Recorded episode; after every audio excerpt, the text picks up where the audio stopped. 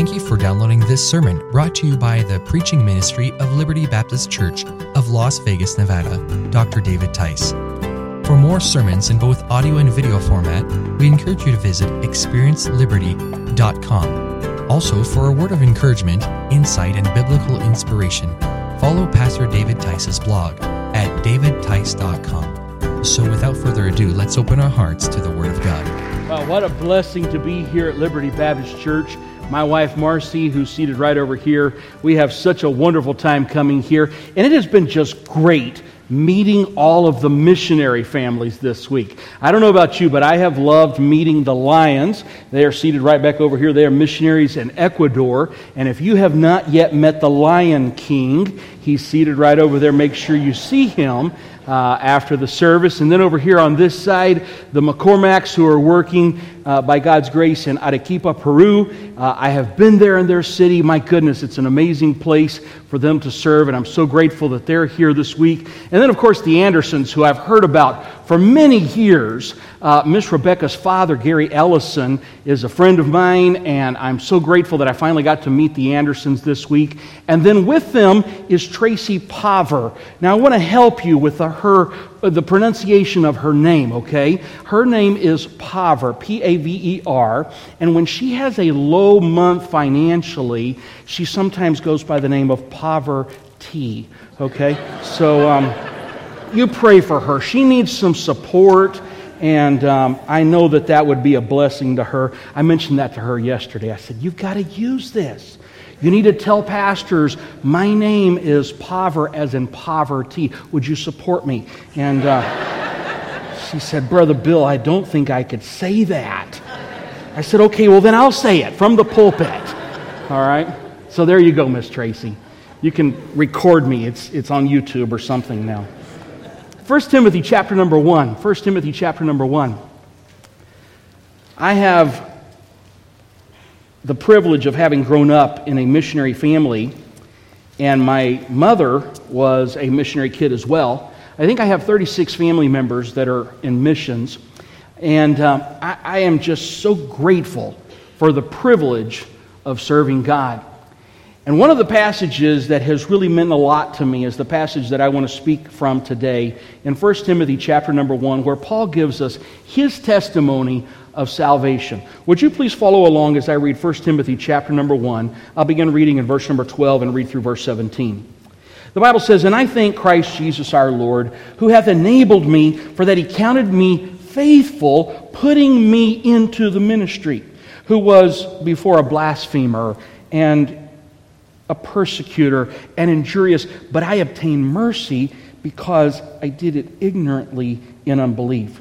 And the grace of our Lord was exceeding abundant with faith and love which is in Christ Jesus. This is a faithful saying and worthy of all acceptation, that Christ Jesus came into the world to save sinners, of whom I am chief. Howbeit for this cause I obtained mercy, that in me first Jesus Christ might show forth all long-suffering for a pattern to them which should hereafter believe on him to everlasting life. Now unto the King eternal, immortal, invisible, the only wise God, be honor and glory forever and ever. Amen." Let's look to the Lord in prayer. Our Heavenly Father, we thank you for the privilege of coming into your presence and realizing, Lord, that you have a specific plan and a goal, a reason for which you saved us. Lord, today I pray that you would give me the opportunity to be able to share clearly what you have placed upon my heart in regard to this subject. And Lord, I thank you for what you're going to do. In Jesus' name I pray. Amen. This morning I'd like to speak on the subject of why God saved me. If I could get somebody to help me back there. Maybe this clicker is off. Let's see here. Well, is there an on-off button? Technology. Yeah. There you go. Thank you, Dr. Tice. You know, it's such a blessing. Yeah. I'm surprised the church didn't give him a standing ovation. I should have mentioned also that this week with us is a wonderful missionary family who have been speaking as the keynote speakers in the Hispanic church, the Spanish church, Dr. Basilio Alfaro and Mrs. Eunice Alfaro. Their last name, Alfaro, is from Spanish and then originally from Arabic. Al, of course, meaning the. Faro is an Arabic word meaning lighthouse or a beacon. What a great name for a preacher. You know, someone who's a beacon for Christ. And he really has been a beacon for Christ. He's one of my heroes. 30 years ago when I was getting started in ministry, I heard him preach, and I'm just so grateful that they're here this week. It's quite an honor for me to preach and him to be here. Why God saved me. Now, as soon as you hear why God saved me, of course, you're probably thinking, well, he saved me because he loves me. John 3:16, for God so loved the world that he gave his only begotten Son, that whosoever believeth in him should not perish but have everlasting life. Brother Bill, God saved me because he loves me. You're right, you're right. You know, that's a phrase that I've learned in several different languages. I'd like to share that with you, how to say God loves you. In Hindi, you would say, Prabhu Parmeshwara Kopyar Kartahe.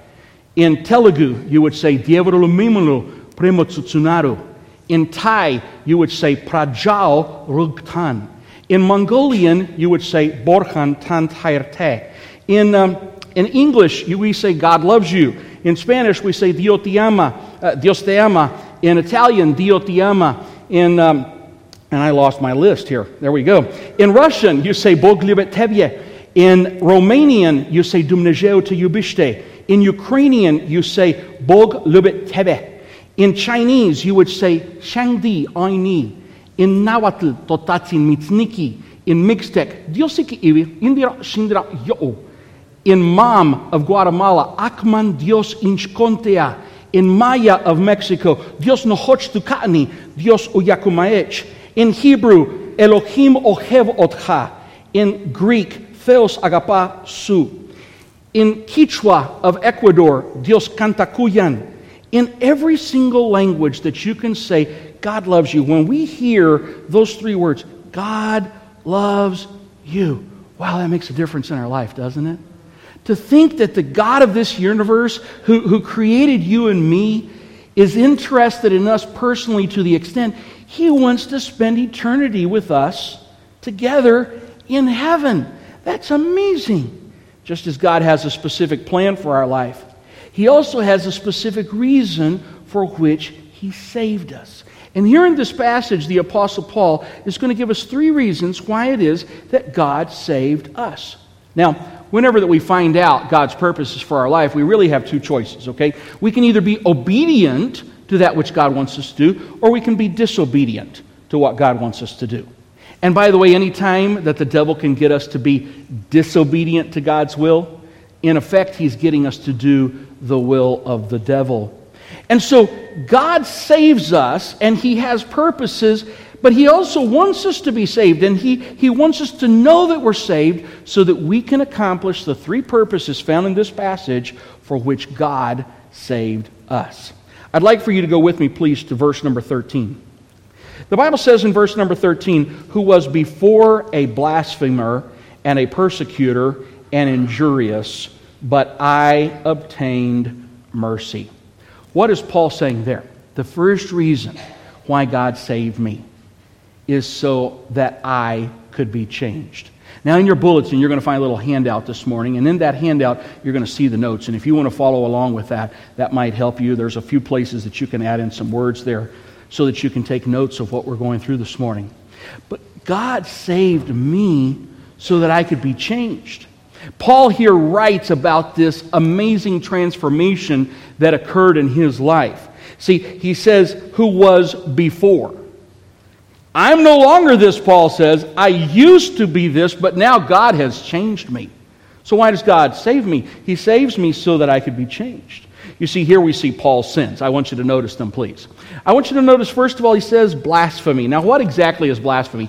Blasphemy is when I attribute to God what the devil does, or I attribute to the devil what God has done.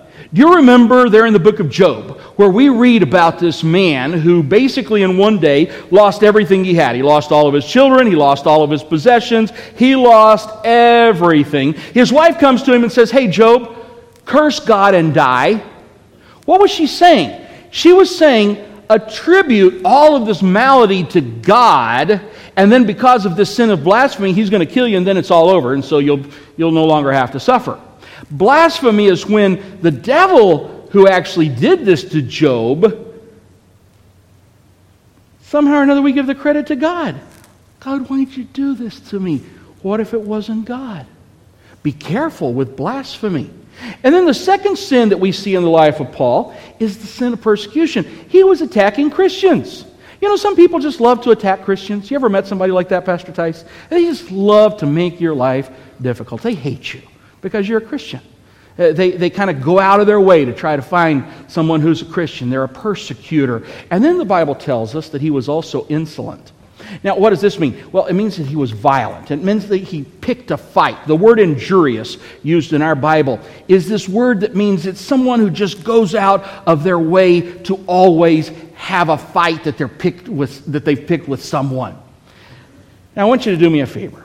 I want you to think right now of that person that you know who is the most wicked, who is the most vile, the most wretched. Perhaps they have the worst mouth of anyone you've ever heard. I want you to think of that person for a minute, and please don't look at your spouse, okay?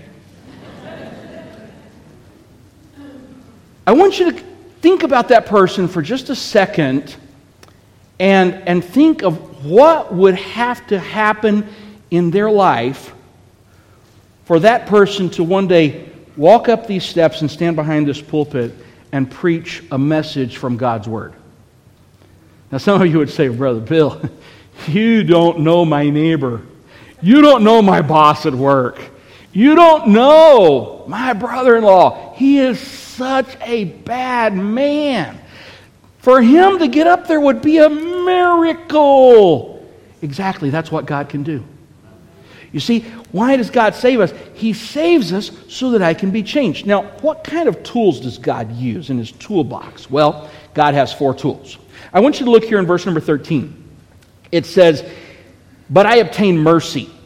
Now, the first thing which God uses in our life is he gives us mercy. And by the way, mercy is when God does not give us the punishment that we deserve. All right? You remember as a kid, maybe you did something really bad and your dad said, well, I'm not going to spank you, but you sure do deserve it. Okay, that's mercy.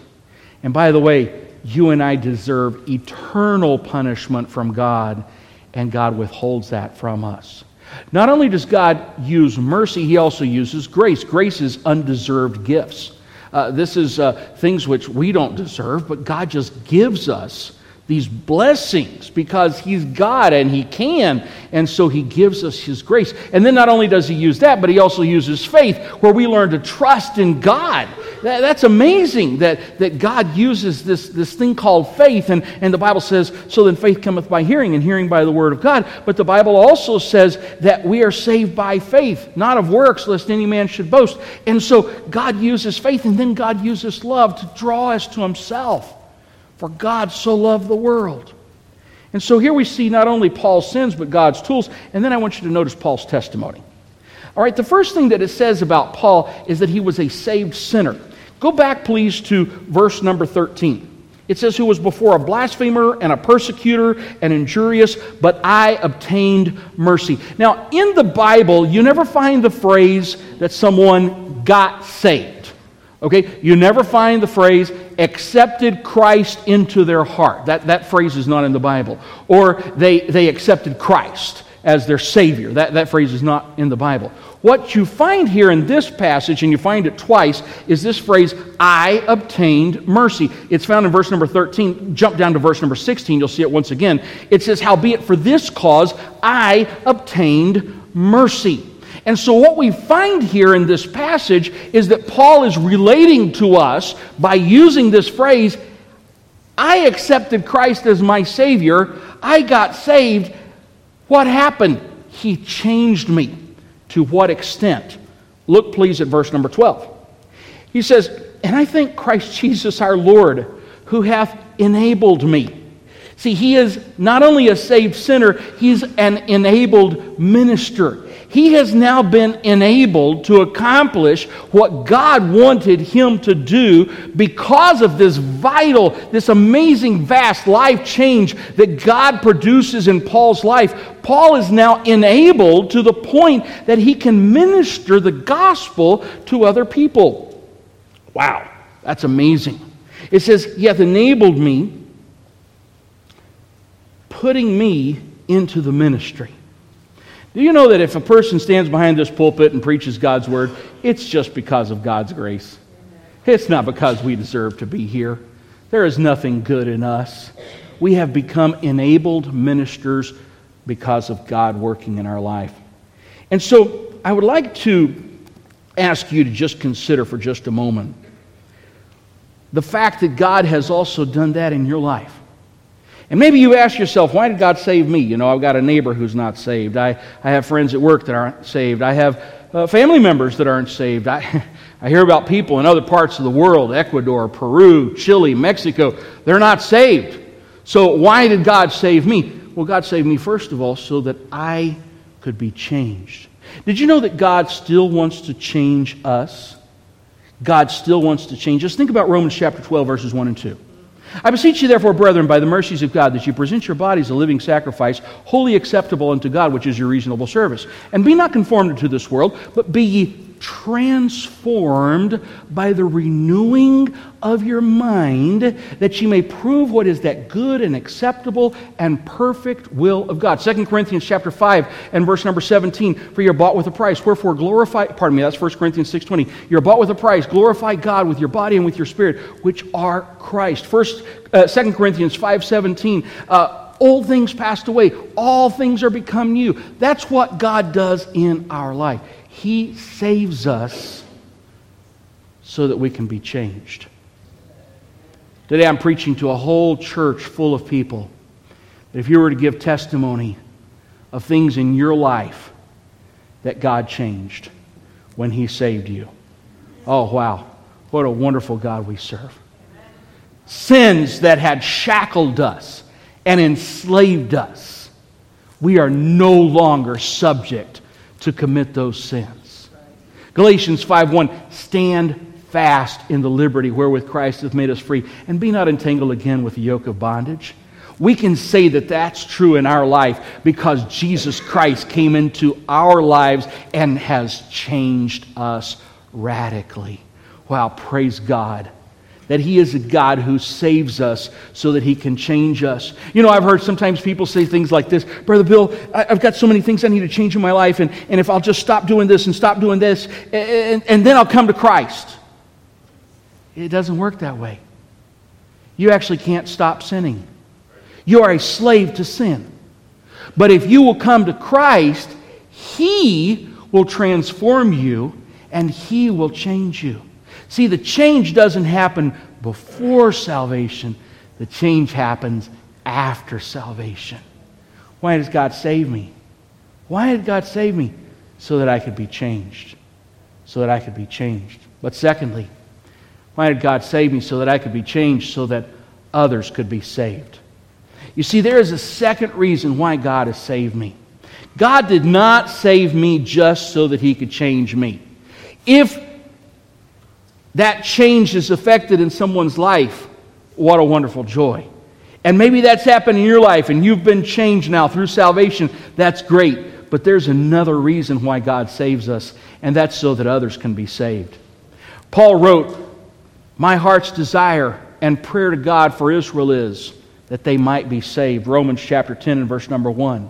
You see, after Paul came to Christ, his desire, his next step was to see all of Israel come to Christ. That was his desire. He wanted his own people to be saved. And maybe you're here right now and you've been praying for a family member who's lost. Maybe you have a colleague at work that's lost. Maybe you have a friend at school who's lost. Maybe you have a spouse or a child who's lost, a parent. Please don't give up on them. Continue to live out your Christian life before them so that you will be an example, a witness, a testimony, so that they can come to Christ. Look, please, at verse number 16. Well, let's start in 15. The Bible says, this is a faithful saying and worthy of all acceptation, that Christ Jesus came into the world to save sinners, of whom I am chief. Howbeit for this cause I obtained mercy, that in me first Christ Jesus, which might show forth all long suffering, is suffering for a pattern to them which should hereafter believe on him to life everlasting. You see, not only did God save me to change me, he saved me so that others can be saved. Now, he does this in so many ways. Sometimes this means you and I go next door to our neighbor's house and say, hey, friend, would you come with me on Sunday? We're going to have a special service, and I'd like for you to be there. Please come with me. We're going to have this great service tonight at 5 o'clock, and it's just going to blow your mind. We're going to have some wonderful things going on. Please come with me to Liberty Baptist Church. Maybe it's you witnessing over and over and over and over to that unsaved family member until one day God's grace just breaks through and they say, yes, I need Jesus Christ as my Savior. Maybe it's you just being faithful in your passing out tracts as you go throughout this city and always taking something that you can hand to someone. And this week, I've been amazed. Okay, we're in Las Vegas, and I don't know if you know this, but some people call this place Sin City, okay? People outside of Las Vegas, you do not have a great reputation here, okay? Sorry, folks, sorry, okay? This place is known for not good stuff, okay? Most people, when you say, I'm going to Las Vegas, they're like, oh, you're going to Liberty Baptist Church. No, that's not what people think. But as I have handed out these tracts this week, I have seen one after another take it and say, oh, wow, this is great. Yeah, this is good. Hey, thank you for this. I needed that. Yeah, I'm going to go read it right now. I've seen that happen multiple times just in the past few days. Please take advantage of that. As long as we have the liberty to do this freely and people are still interested. Listen, I think sometimes, when the Bible says, let your light so shine before men that they may see your good works and glorify your Father which is in heaven, I think that's part of this reason why God saved us, so that others can be saved. See? He wants other people to come to Christ because of you. By the way, you came to Christ and I came to Christ because of somebody. See, somebody had been saved and their life got changed, and then God used them to reach us. I think back in my family, Pastor Tice, as far as we can tell, I think there's been about 8 generations of Christians on one side of my family. One of my great-great-great-great-great-grandfathers was a pastor, an itinerant preacher. He would ride a horse and go around and preach in all these villages in Missouri. And, wow, what a great heritage. My grandfather was a missionary. My parents are missionaries. I'm a missionary. All of my family members basically are missionaries. I'm very grateful for what God did in my life. But can I tell you that God saves us so that other people can be saved? And by the way, when you lead a soul to Christ, friend, that's one of the greatest moments in life. Is to see God work in that person's life and see them come to Christ. The greatest thing that'll ever happen. And so God saves us so that others can be saved. My life is a pattern for others to follow. See, they can look at me and say, okay, this is what God did in his life. Okay, that's what God could do in my life as well. That's the way it works. Not only that, my transformation is proof of God's power. The fact that people can look at me and say, hey, you're a different person. I remember back when you used to do, all that we used to do. And they say, what happened? Well, I got saved. I accepted Jesus Christ as my Savior, and He's changed me. We had a man come to our church. His name was Armando. And Armando came to church because his wife Carmela had invited him to church, and he came finally, and he was listening, and so he got saved that day, and he went home and he started thinking about some of the stuff he did, and he decided he was going to make a few life changes. He had a side business. During the week he had one job, and that was to provide for the needs of his family, but he had a weekend side business that was really great. Okay, this business was to go and beat people up for money. Okay, so he had a friend. He and his friend Polo, they would go and find some people that maybe had a problem. Let's say Brother Allen here has a problem with his family, and his brother-in-law is just really treating him wrong. And so they find out and they say, okay, hey, listen, Mr. Allen, if you'd like, give us so much money, we'll beat him up and we'll tell him to never touch you again. Okay. And so they make this agreement, and he's like, yeah, sure, I mean, this is worth $200. And so, they go, and they just beat the guy to a pulp, okay? And they say, don't you ever mess with him, Mr. Allen again. Oh, yes, sir, I promise I will never mess with him again. And so they love their job. And whatever money they could get through that job, they'd go drink it off during the weekend, okay? They just love to get drunk. And there's people like that here in this area too, from what I understand. And so they had that kind of a business, all right? I'm not recommending that. I'm just saying that's what they did. So Polo goes to Armando's house on Friday, that next Friday. He says, hey, Armando, let's go. I got a couple of jobs for us. Armando's like, nah, I don't think I'm going to be doing that anymore. He's like, whoa, wait a minute, what you talking about? He said, last Sunday I went to this church and I got saved, and so I won't be going out anymore. I won't be involved in that stuff anymore. And Polo's furious.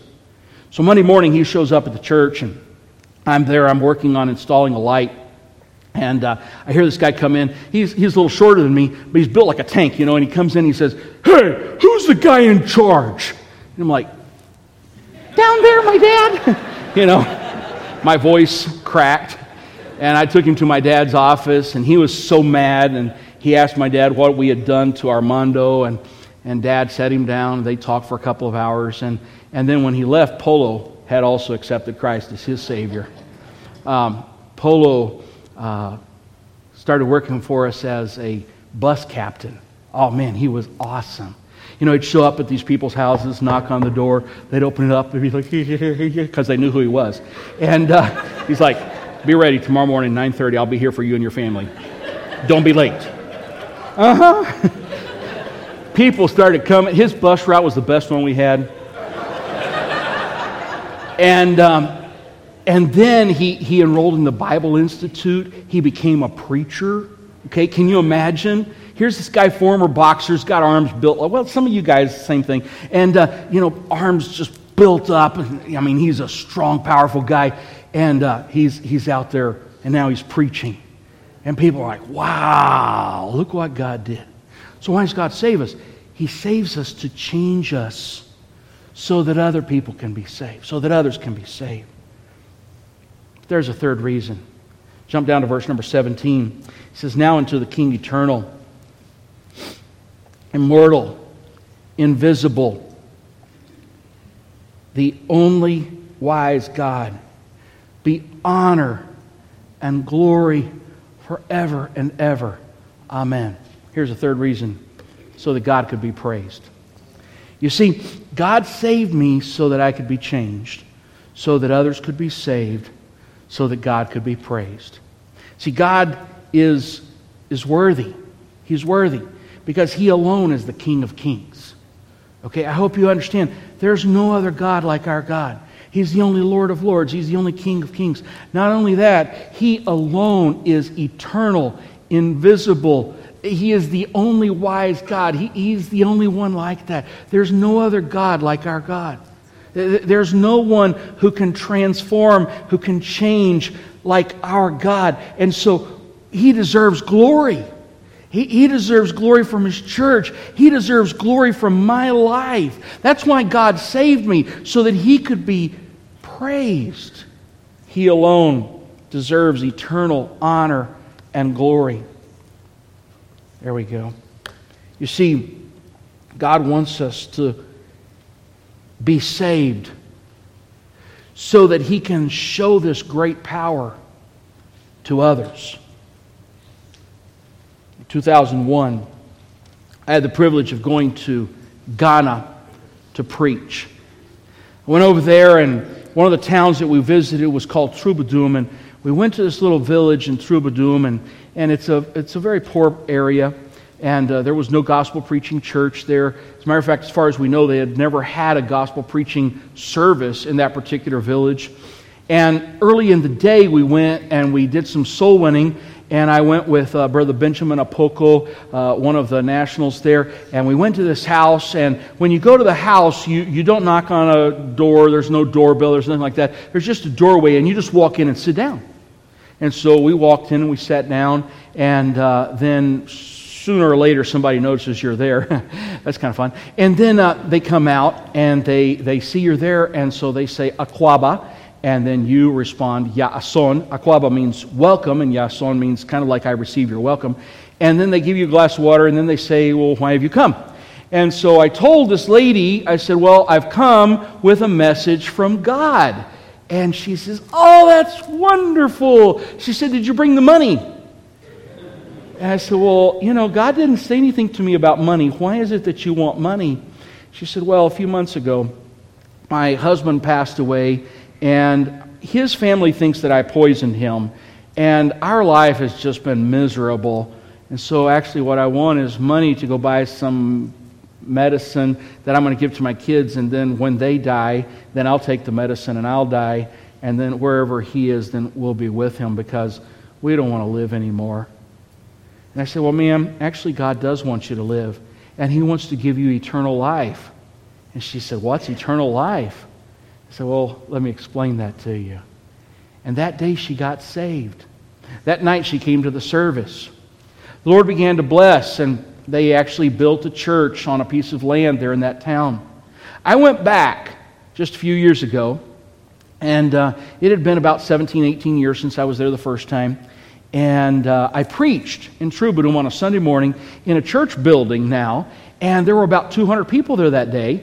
And it was awesome. It was a great service. And after the service, I went to the back, and I was shaking hands, talking with people, and it was just a great time of fellowship. And I noticed this one lady kind of waiting around, and then when the crowd thinned out, she came up to me and she said, excuse me, Brother Bill, do you remember me? And I said, well, you know, I don't know. I'm not sure. And she said, well, you came to my house, and I told you that I wanted to die, but you told me that God wanted me to live, and he wanted my children to live. Do you remember that? And I said, oh, yes, I do. And she said, well, I just wanted to say thank you, and I wanted to introduce you to my three kids. These are my two daughters, and they've been saved and baptized, and this is my son, and he's currently preparing himself in a Bible college. He wants to be a pastor. She said, thank you for coming to my home. Why did God save me? So that I could be changed, so that others could be saved, so that God could be praised. See, it's really simple. When we give to missions, we're taking part in that aspect of other people being saved. When some of you may one day go visit a missionary on the field, personally go there, that's a part of so that others can be saved.